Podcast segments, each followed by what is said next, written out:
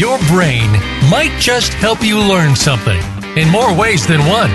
Welcome to Dr. Gary Bell's Absurd Psychology. Dr. Bell is a licensed marriage and family therapist. He'll be your guide on this crazy exploration designed to bring life back into our existence. Can you become the element of change in an ever changing world? Possibly, but you've got to listen on to find out. Now, here is the host of Absurd Psychology, Dr. Gary Bell. Welcome, everybody. Okay, we're going to be talking today about a very, this is a very complex topic, but it's actually, uh, there are, all of the topic I've encompassed in the, in the title is really about finding meaning and finding power in your life. And so, what we're going to discuss is magical thinking, extrasensory perception, which is ESP, and God. And, uh, you know, when we look at the whole perspective about uh, magical thinking and extrasensory perception it, it's really in a sense uh, people are trying to find something greater for themselves if you remember as a child um, you would often exaggerate and uh, and project a different truth. I remember I just just yesterday my five year old was talking about a frog that we had uh, caught at a nursery, and basically we put him in the garden and then my son started telling stories about how long his tongue went and, and how many flies he caught and all that stuff when it was just a frog. And and it really wasn't uh, doing any of that. But but in a sense, you know, that's that trying to make more of a truth or more of something is a tendency to to where this kind of stuff falls in. You know, magical thinking is defined as as like you're believing that one event happens as a result of another without a plausible reason. So, for example, you, you get up on the left side of the bed today, therefore it's going to rain. You know, the, the problem with the definition is that it, it, it, it exactly what it constitutes a plausible link of causation and it can be difficult to pin it down you know if we were to take this uh, phrase to its logical extreme, and that's what I mean the, the, a plausible link of causation, we'd have to consider a belief in anything that hasn't been scientifically proven to represent magical thinking. And on the other hand, um, uh, rejecting the use of any and all criteria with which to judge cause and effect, it leaves us vulnerable to, to actually believing that anything can cause anything, or even worse, that the effect can occur without a cause at all. So perhaps then a more uh, nuanced uh, definition of magical thinking would be something like believing in things more strongly than either evidence or experience justifies. You know, uh, look, you know, I could prove that the sun will rise in the east tomorrow because it has every day since at least I've been alive. But a belief like that couldn't uh, then be said to represent magical thinking. But because every person who's ever jumped off a building or a bridge has gone down and not up, believing that flapping my arms hard enough uh, w- would enable me to float in the sky certainly would. So that's magical thinking. You know, so the, the problems with the definition is is is there. For one thing, uh, simply in order to live, we have to believe things without proof. And if we refuse to believe what our doctors, our plumbers, our electricians, our barbers, nannies told us without first being shown in in convertible evidence, our lives would become, it, they'd stop. And so, uh, for another thing, some questions we uh, want to get an answer for, but they aren't necessarily provable or disapprovable. You know, so you know there was an estimate that about 90% of the American people believe in God, yet no evidence for God's existence has ever been demonstrated scientifically. But however, if you look at the miracles in people's lives, if you look not not just the miracles, the the, the great events that happen without a full control of you and your actions where God where God has actually stepped in and made something happen that you couldn't have never made happen in yourself. And the more and the older you get and the more you have experiences that are just incredible where things come together for you that that you had no idea was even possible that's where uh, you see God in your life, and it's tangible and it's in a real way. And, and so, um, you know, people that have a dialogue with God uh, basically are, are looking, uh, in a sense, to have a, an answer given from a good perspective outside of themselves. And people that believe in God have lower anxiety and lower depression because they're able to give their problems to God, able to give their flaws to God. So I'm not going to go on a preachy, preachy thing, but I'm trying to give you an idea uh, of, of where this all comes from. Now, um, I, th- there exists a world of difference between a thought process that leads you to conclude it will rain today because you awoke on the left side of your bed and a thought process that leads you to conclude life is eternal because you've had a vivid memory of a past life, which, by the way, I'm not arguing would necessarily convince me. I don't actually know what would convince me, but you could certainly question the validity of such a memory or even the sanity of a person. But unlike uh, with the first example, not the thought process that created the belief. So we can't escape the, the um, subjectivity in which we experience and interpret objectionable or objective events. The best we can do is question the criteria we use to decide uh, if something's true. So I suppose then what I'm ultimately arguing for is a constant, well balanced degree of, of healthy critic- uh, skepticism about everything. Why should we avoid magical thinking? Well, you know, clear and sophisticated thinkers remain consistently wary of influences that put them at risk for magical thinking. You know, always you need to be cognizant that why they believe what they do is influenced by so many things outside of just reason. And, and many people uh, believe what their parents taught them from an early age, or what they want to believe is true, or what their experience suggests should be true. And so, improving the the the the um, I guess the criteria uh, to judge the truth of things is is really difficult. But because we believe ultimately uh, what we believe determines how happy we're capable of being, we really must constantly try. And after all, the risk of indulging in magic, magical thinking is very, very, very serious. And so, um, you know, it's important to to make uh, the necessary effort to ch- to achieve the goals uh, for example, the power of attraction is is, uh, is popularized by the book The Secret.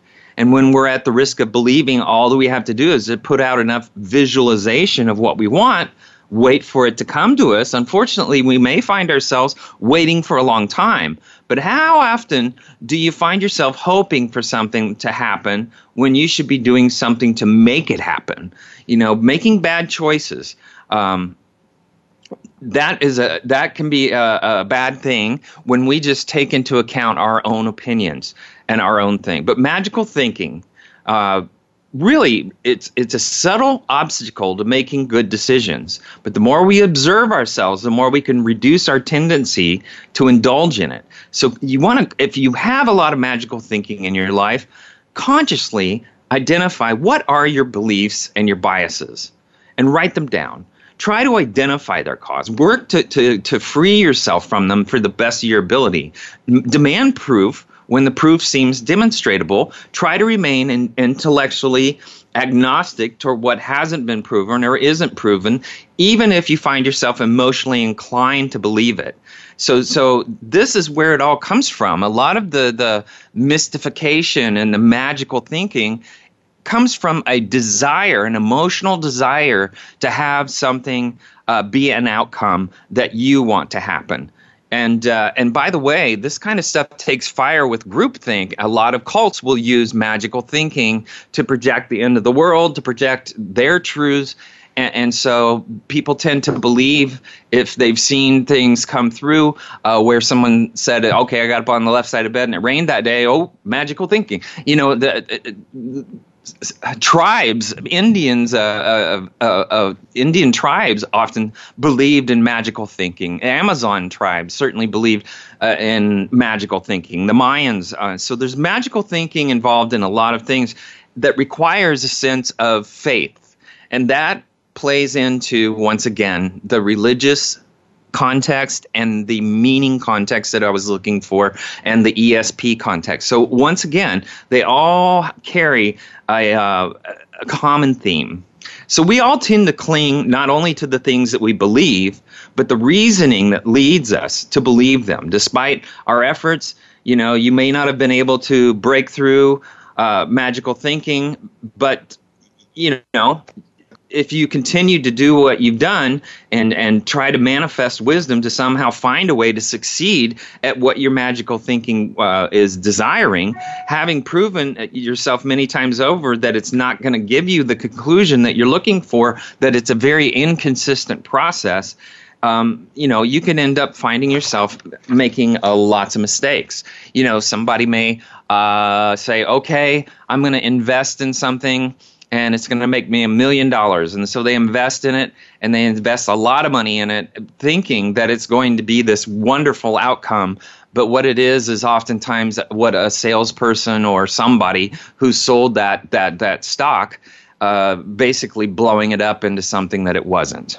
So you know, there's a lot of studies that show that people who think more intuitively are more susceptible to magical thinking. You know, your intuition that's that's been proposed as a foundation for also religious thought and uh, mind-body dualism and the idea that the mind can exist independent of the body.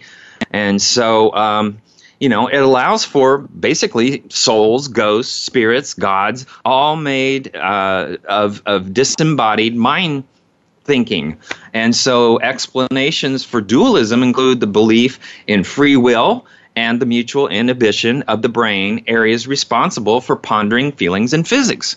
So, you know, the psychological process that's related to mysticism is the tendency to, uh, to apply, you know, human, human traits to non human entities and concepts. And so, uh, God or the universe is hearing your prayers. Your laptop is meant to crash during your presentation. Your dog understands you. Uh, these are these uh, can be motivated by loneliness or the need to predict and control your environment. But it's it's a por- uh, it's a form of pattern seeking in which the pattern is another coherent mind. And th- there's another process involved in magical thinking, and that's called teleog- teleological reasoning. Teleological, sorry. Seeing that's basically seeing a purpose, which is uh, telos in, in Greek for end, in objects and events. So many things have a purpose. Chairs, weddings. Uh, many don't. Uh, you know, look at the ocean or a hurricane. We sometimes feel like they do, but you know if you're searching for purpose it's a way to understand and ultimately control the world around us. So you know the phenomena of, of mentalizing the process or thinking about thoughts it's been it's been shown that prayer activates uh, parts of the brain associated with the theory of the mind and that people with reduced mental mentalizing capabilities like those with autism uh, are religious and they think about the mind of God as if the mind's interest in you is in the first place. So, you know, the belief in God has a lot of items that are common, including I believe in God, the belief in life's purpose, uh, measured by uh, things in my life happen for a reason, and for the belief of the paranormal, they use a version of paranormal belief scale that is left out of religiosity. And so, you know, I'm not trying to talk against religiosity because I do believe in God. I do believe I'm a Christian and I believe in, in the Bible and I believe every word of it.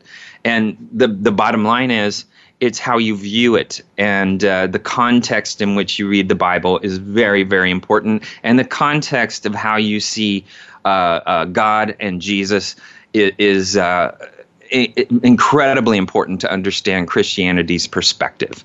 But uh, you know, uh, a lot of uh, telekinesis and tep- uh, telepathy, witchcraft, superstition, spiritualism, like out of body experiences, reincarnation, speaking with the dead, uh, ast- astrology, some physics. Th- this is this, these all come from a part of our brain that has that dualism, and and it's a very strong predictor of supernatural beliefs. And it's the foundation of belief in God, the, the, disembodied mind. It's also necessary for the belief in spirits, which is part of the paranormal package.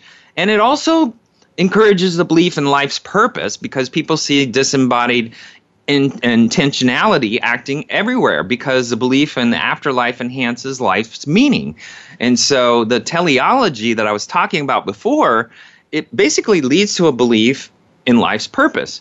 And so when one uh, turns the process on themselves, it may lead to the belief in God when one supposes that God as a source of all perceived purposefulness. And I know this is a lot of gobbledygook. I know it's a lot of talk, but what I'm trying to give you is a psychological perspective looking at these uh, these perspectives. We're going to talk about ESP. Uh, uh, excuse me, yeah, ESP, extrasensory perception, in, in a second here.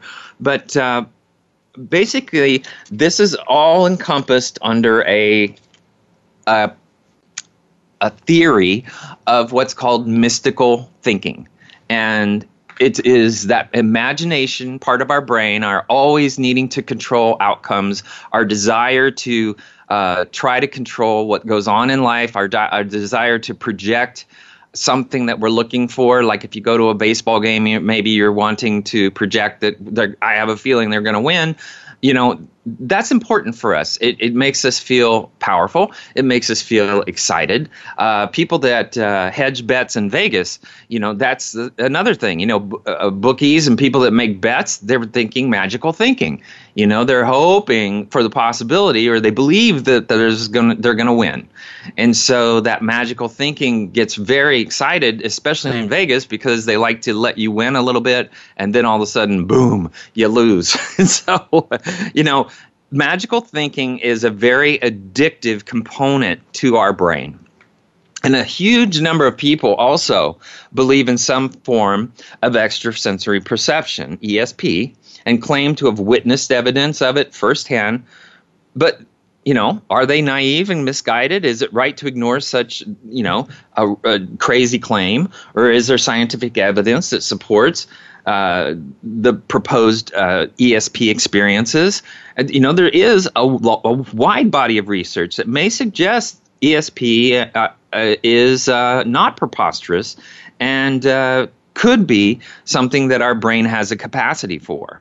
You know, it's a term that is usually scoffed in my field in psychology and probably in most wider science.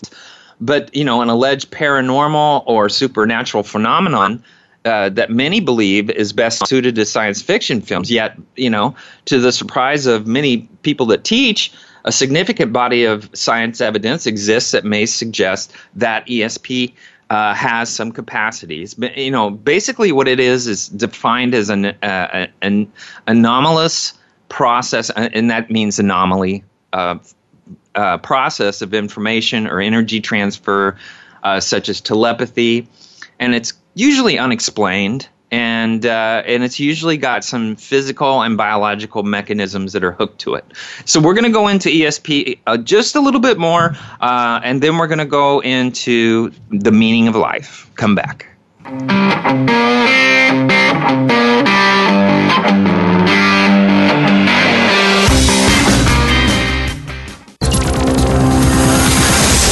It's your world. Motivate, change, succeed. VoiceAmericaEmpowerment.com. Dr. Gary Bell is available for speaking engagements as well as teaching at your seminar or workshop and life coaching via telephone Skype or in person in the Seattle area. Dr. Bell brings his no nonsense, straight from the hip discussions each week on the show, but it doesn't stop there. Learn about motivation and psychology one couple marriage repair, a two day workshop in Seattle, and more. Visit drgbmft.com today or call Dr. Gary Bell at 951 818 7856. That's drgbmft.com or 951 818 7856. Are you finding your frequency? It can be described as that space between failure and success. It's the future of digital media. It's finding your voice. It's engaging topics, content, and ideas. Jeff and Ryan discuss the digital media space and all of its aspects. It's about making the mistakes, taking the chances, summoning the intestinal fortitude to step out of your comfort zone, and discovering what you can accomplish when you decide to try, decide to learn, decide that you have something to say, and find your frequency. Live Fridays at 12 noon Pacific Time, 3 p.m. Eastern Time on the Voice America Variety Channel. Become our friend on Facebook. Post your thoughts about our shows and network on our timeline. Visit facebook.com forward slash voice America.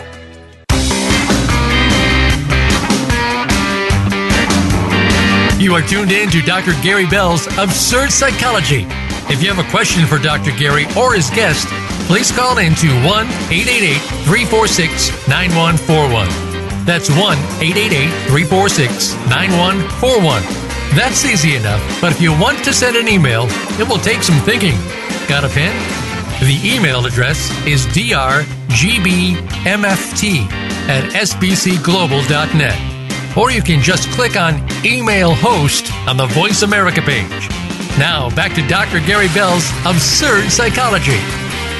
Welcome back, everybody. All right, we're uh, talking about magical thinking, extrasensory perception, and God. And uh, I'm, I'm trying to give you a psychological perspective a more uh, outside looking in perspective on these.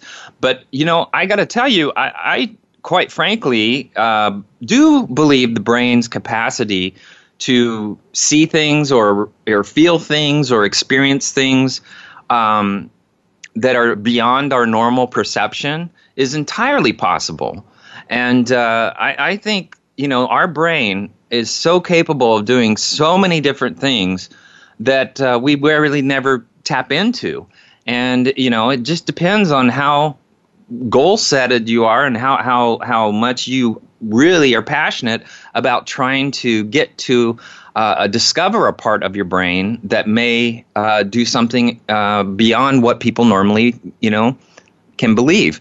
Um, you know, I'll just give you some experiences. It's very interesting. Um, my my mom and my stepdad died in a pl- plane crash in their their own private plane and I was flying back from Boston to California and happened to be going over Albuquerque at the exact time that they were landing or trying to land in Albuquerque.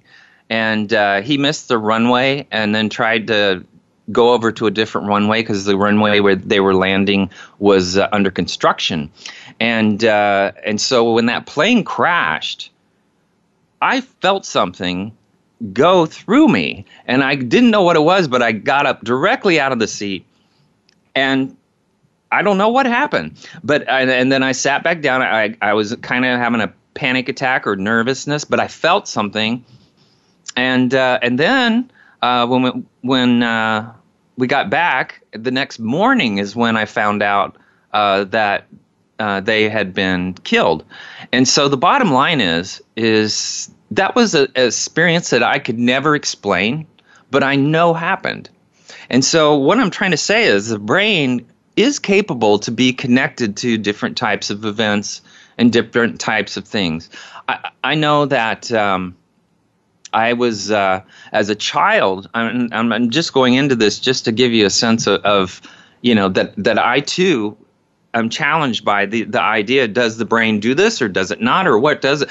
You know, because it's all faith based. You ha- you don't have the evidence to really explain it all. But I, I know when I was a kid, we had a house that was basically built on a Indian cemetery, and uh, the Angel Indians in, in Anderson, Indiana. And what was interesting is is that um, I was in the uh, basement basically, which was our living room, and watching television. It was close to Christmas, and I was by myself in this big old house, and this TV show, Welcome Back Kotter, was on television. And what's interesting is uh, I was sitting there, and all of a sudden, these two candlesticks were thrown across the room and landed against the back wall, and I'm talking 40, 50 feet. And I just sat there frozen. But what happened was years later, I was running around that neighborhood because my mom lived near that neighborhood.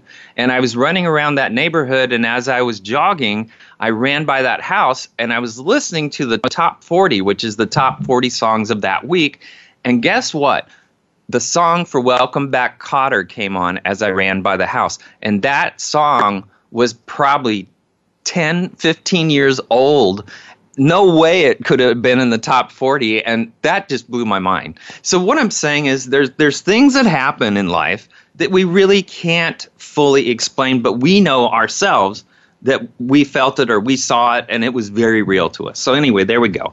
So you know what this ESP is it's related to some people relate it to lower IQ poorer reasoning skills but that's inaccurate. You know, education level has been shown to be positively correlated with the belief in ESP, and and uh, those that believe in the possibility of ESP are also in good company. Uh, uh, William James, Carl Jung, Nobel Prize winner Charles Richet. Uh, and those are a few great minds that have that had the belief in ESP. You know, although many feel uh, uh, you know paranormal and occultist suggestions like ESP is uh, is a, a strange thing, but you know Freud, the father of psychology, uh, wrote that the disinclination uh, must ultimately be overcome. What we are dealing with is a, is is a question of fact. And so he's saying that the skill is there. The problem is there's no evidence to really truly identify what that is. So it's all just kind of in in uh, and so what he's saying is stop looking for the facts because it's there. It is a it's a part of our our our psychology and parapsychology. And so that's very interesting, very interesting thing that that Freud actually believed in ESP.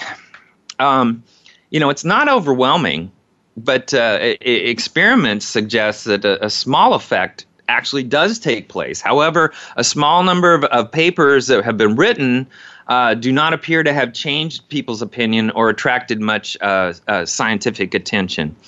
And so, you know, the problem is in all of these uh, uh, studies, the effect is extremely uh, difficult to replicate.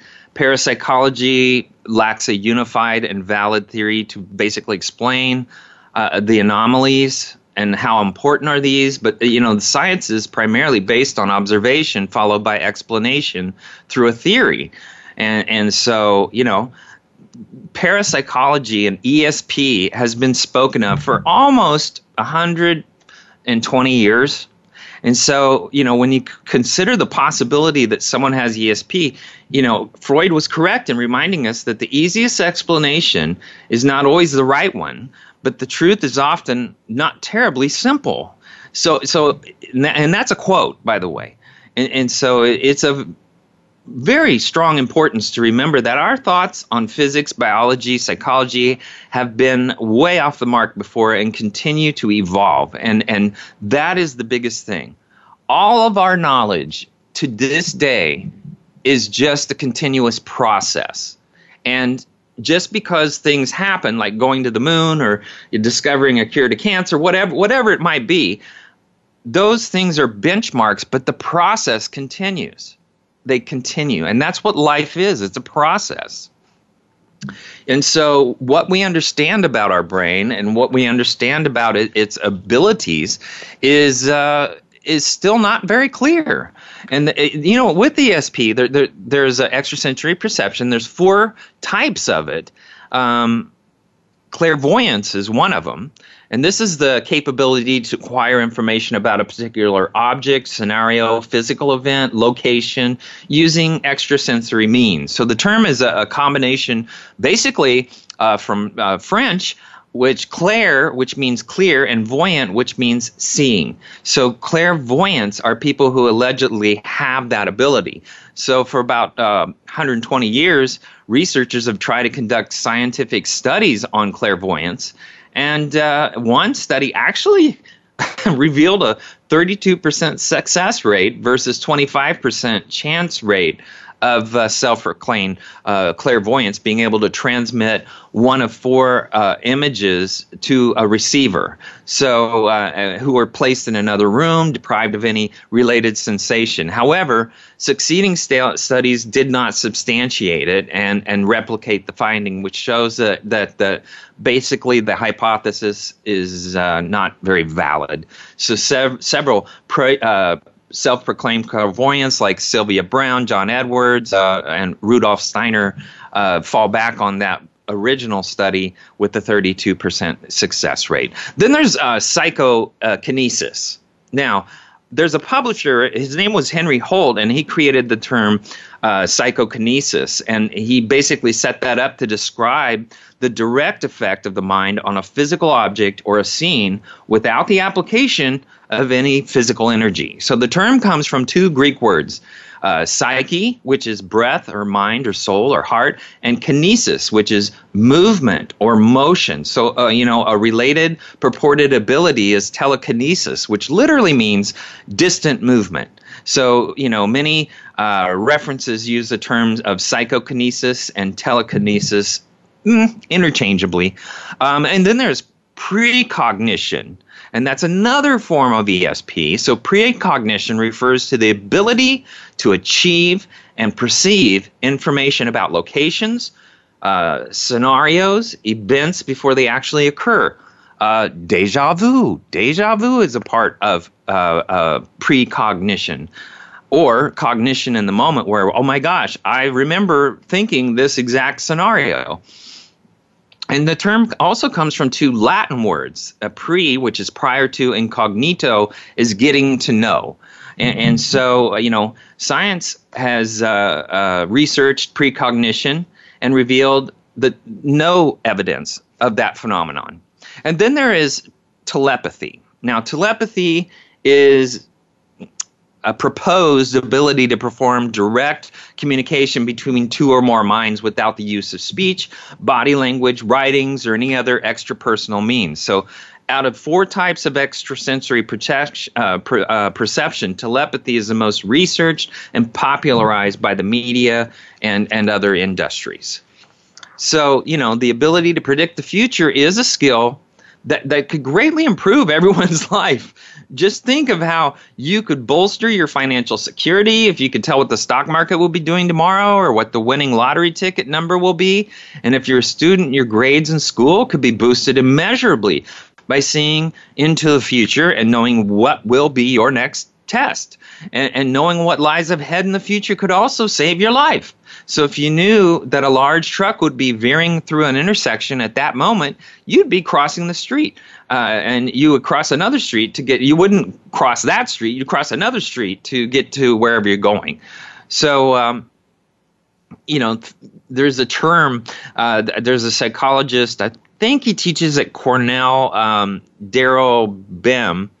And I think he, what he says is that people that believe that uh, feel the future and he's actually and by the way this is a psychologist he's devoted a good deal of his career to documenting the existence of psi which is a, a form of uh, uh, telepathic communication, or what what he would call Bem. What he would call is anomalous processes of information or energy transfer that are currently unexplained in terms of the known physical and biological mechanisms. And that's a quote from him.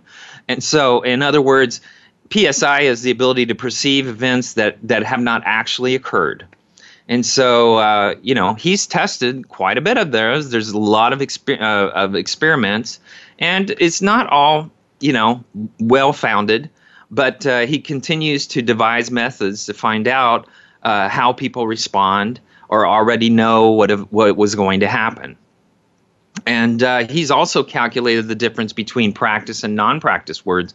You know, participants should have a better recall for the practice words than the non practice words, but the findings reported that, uh, and this is Bem again, participants did recall words, practice words, at a slightly but significantly better rate uh, uh, than they did with the cognitive uh, telepathy transfer of trying to project ahead what a word is. You know, we have to wonder what kind of thinking believes in God. And now, once again, I, I'm, I'm a Christian. I'm going from a psychology, just a purely psychology perspective, because it's you know it's important to be objective here. So psychologists who study the oranges of religion say belief in God relies on several intuitions, uh, uh, intuitions which include uh, teleological bias, which is the assumption, once again, that certain objects or events were designed intentionally. Um, Cartesian dualism, which is basically the belief that the mind can exist independent of the body. And so, to become an atheist, a person needs to second guess the automatic ways of thinking. And so, there's a number of studies that support the idea that the belief in God is influenced by cognitive style and how much of a second guesser that you are.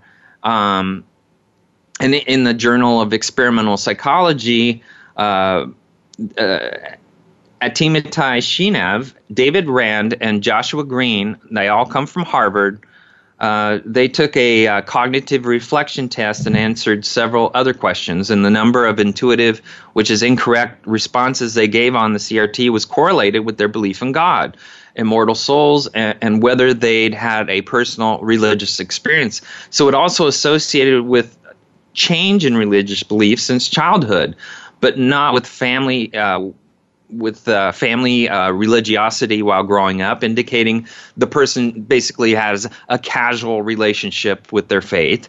And their non reflective cognitive style was another component that led their belief in God over time rather than uh, vice versa. So, causality by that study was, was demonstrated in, in another experiment where people who'd been asked to write about the situation where intuition had worked well for them and where reflection had backfired indicated a stronger belief in God, compared with subjects who'd written about reflection working well and intuition failing.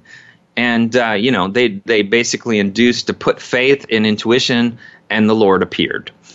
Um, you know, just looking at it, supernatural beliefs can be intuitive to a default. So, you know, people that are skeptical have to deliberate and think their own way out of their instincts. And so, you know, the studies provide more evidence into the case. So, so it's those people with greater tendency to think reflectively who deny the existence and, and other magical phenomenon. So everyone else, presumably the reflective thinkers too, before they reflect, just accepts that the universe has a mind of its own maybe we can't prove this to be wrong, but can prove this. So, you know, what we're basically saying is we're wired to find meaning in our lives, and uh, we have a predisposition that leaves you with less control over your beliefs than you may think. And the truth is, there's a lot in life we cannot control. The, really, the only thing we can control is our own thoughts and our own emotions and our own values and our own beliefs. Um, even if you're hardcore atheist who walks under ladders and pronounces New Age uh, uh, like sewage, you believe, you believe in magic. You know, magical thinking springs up everywhere uh, from irrational beliefs like Santa Claus. They're passed on, but but others we find you know on our own, and so survival requires recognizing patterns. Uh, night follows day. Berries uh, that color will make you ill. Uh, and because missing the obvious often hurts more than seeing the imaginary, our skills are, are uh, I- I- inferring connections that are overtuned or, or uh, out there. So no one like uh, Wade Boggs at eating chicken before every single game would would help his batting average. So he decided that on his own. And, and I don't even know if any of you know who Wade Boggs was, but uh, he's a baseball player on, uh, and he's a good uh, base hitter and he was on the Boston Red Sox. So we looked for pattern, and that was during uh, some very successful years, but they had not won uh, the World Series yet. and so uh, we look for patterns because we hate surprises and we love being in control. All right, we're going to take a quick break. We're going to come back. We're going to talk about meaning and uh, how we place meaning on things. Come back.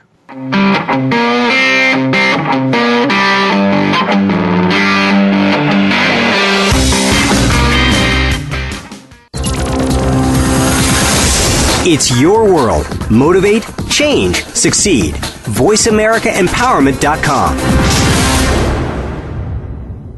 Dr. Gary Bell is available for speaking engagements as well as teaching at your seminar or workshop and life coaching via telephone, Skype, or in person in the Seattle area.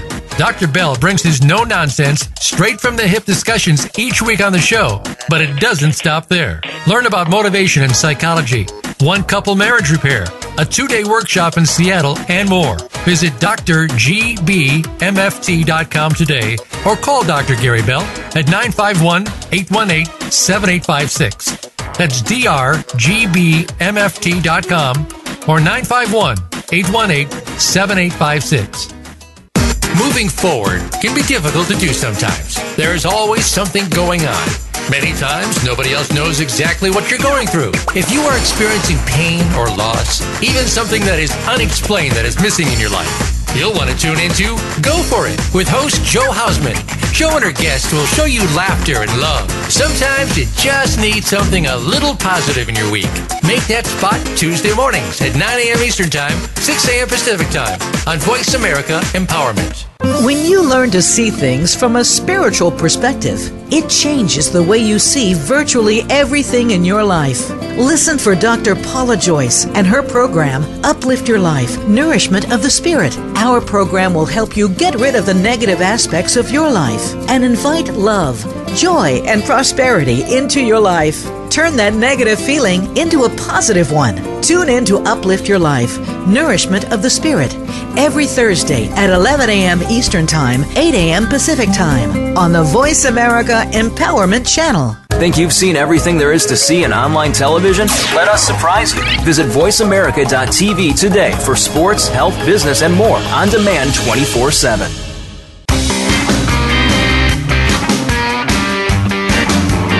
You are tuned in to Dr. Gary Bell's Absurd Psychology. If you have a question for Dr. Gary or his guest, please call in to 1 888 346 9141. That's 1 888 346 9141. That's easy enough, but if you want to send an email, it will take some thinking. Got a pen? The email address is drgbmft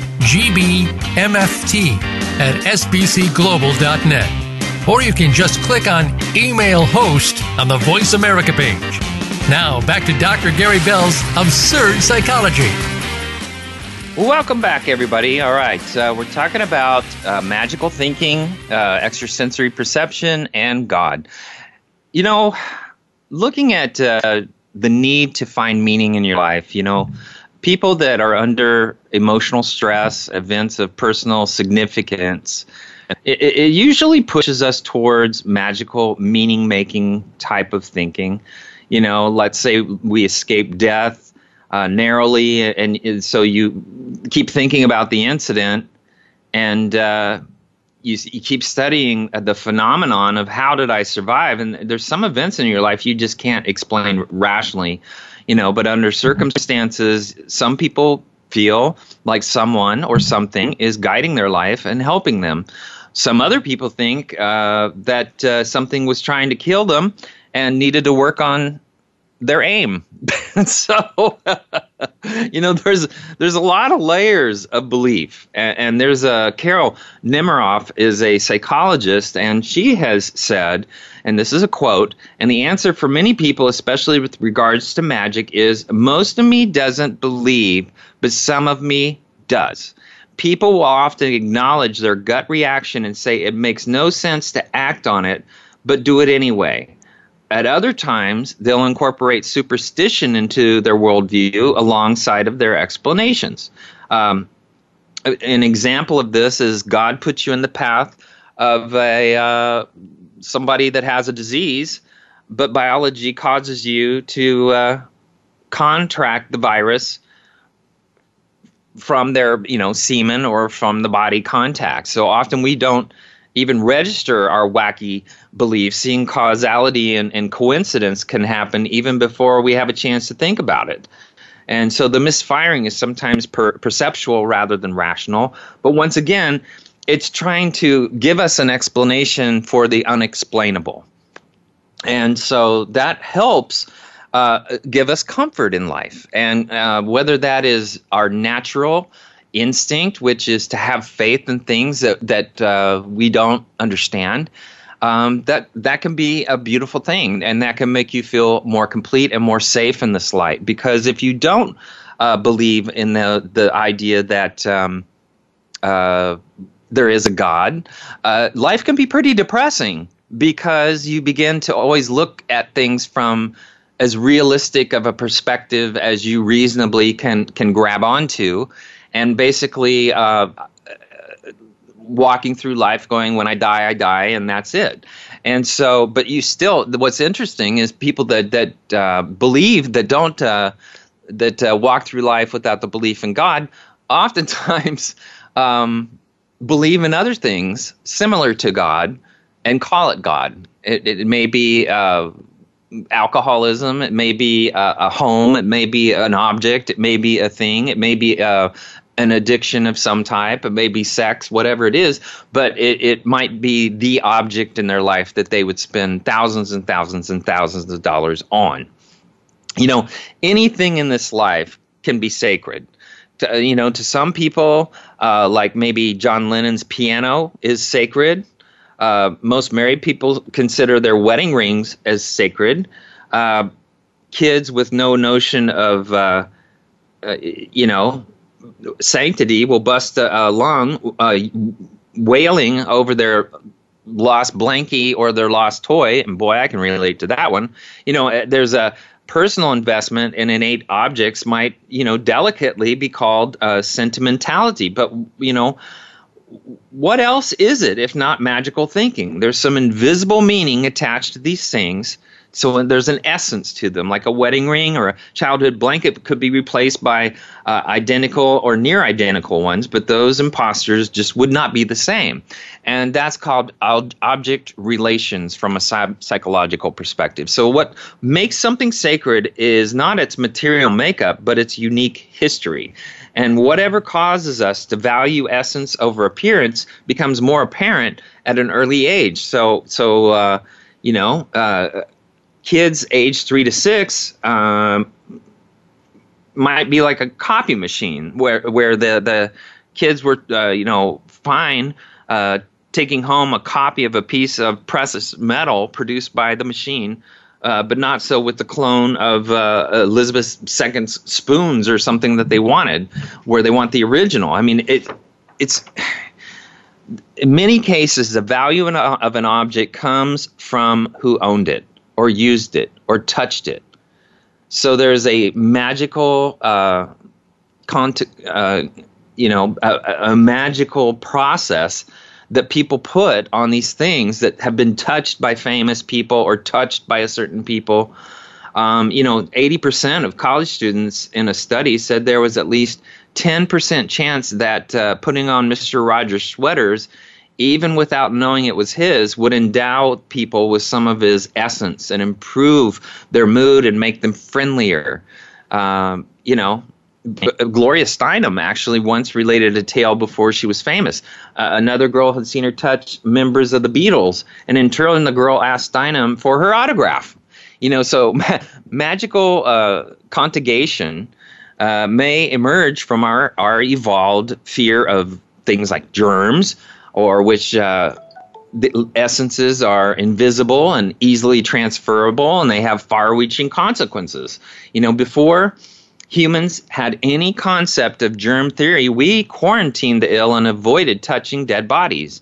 Uh, and so the deep intuition that, that moral or psychological qualities can pass between people is very primitive and it comes from our past. And, uh, you know, or that an object carries history with it you know, look at museums. How popular are they?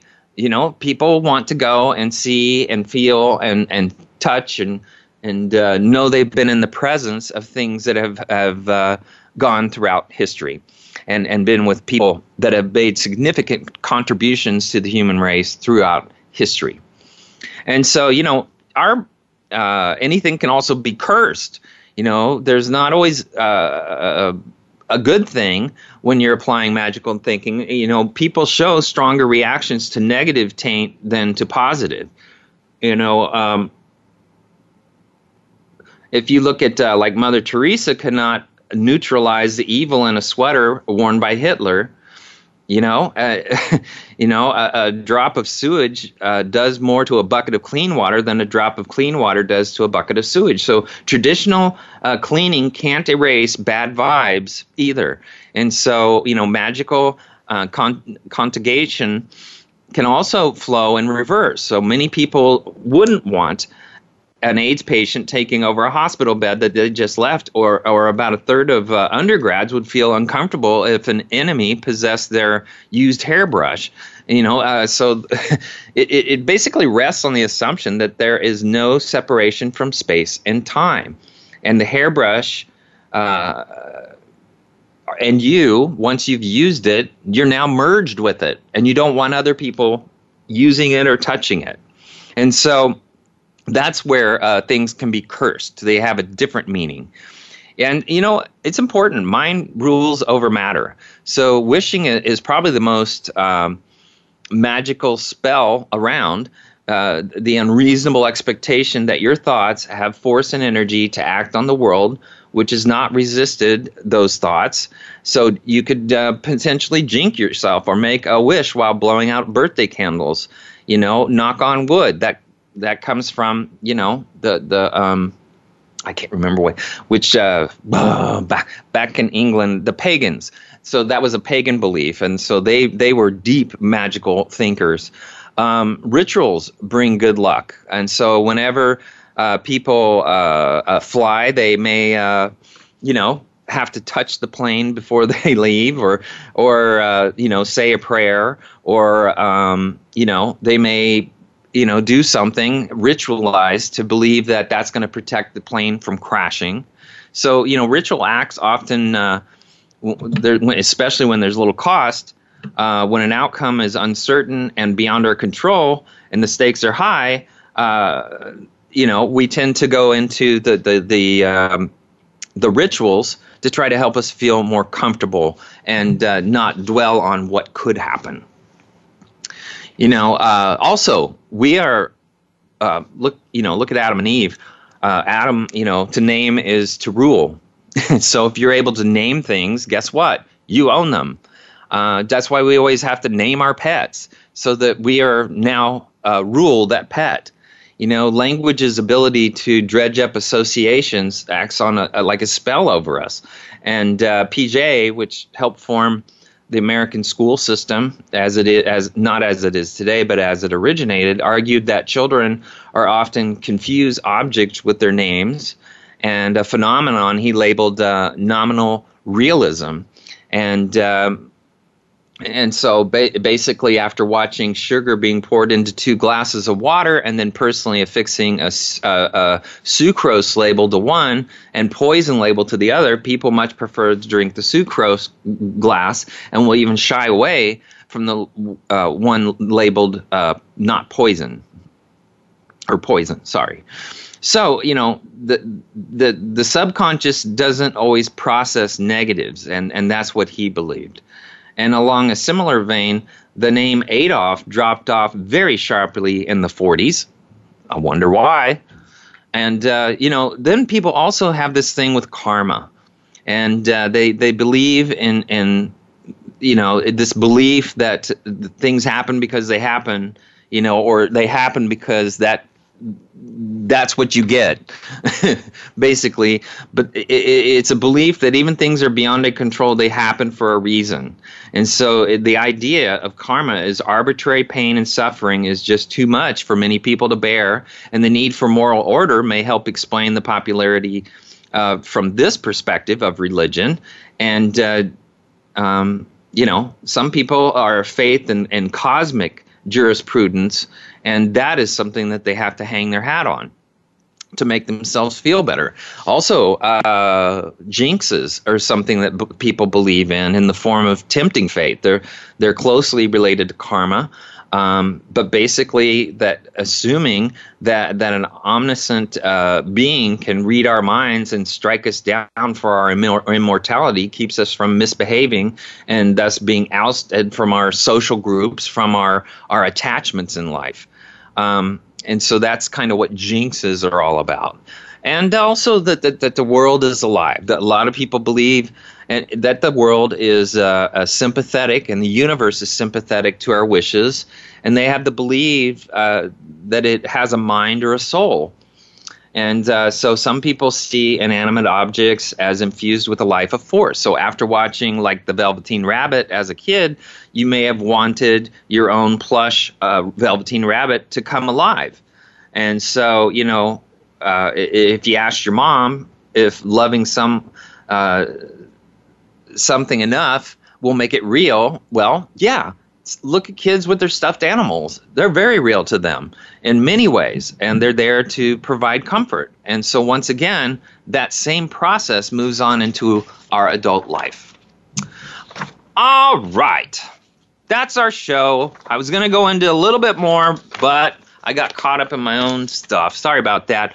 So I'd like to thank everybody for listening. I'd love to hear from you, drgbmft at sbcglobal.net, or our webpage on voiceamerica.com, the empowerment channel, Dr. Gary Bell's Absurd Psychology. Now remember, spending your way out of debt is like someone with herpes having unprotected sex.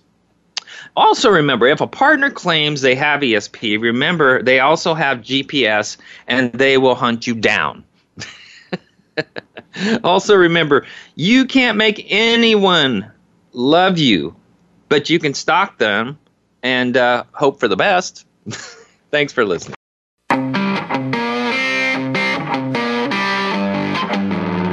That's our show for this week. Please join Dr. Gary Bell for another edition of Absurd Psychology next Friday at 12 noon Eastern Time, 9 a.m. Pacific Time on the Voice America Empowerment Channel. Now go impress your friends and family with what you've learned today and have them tune in next week so they can be almost as smart as you.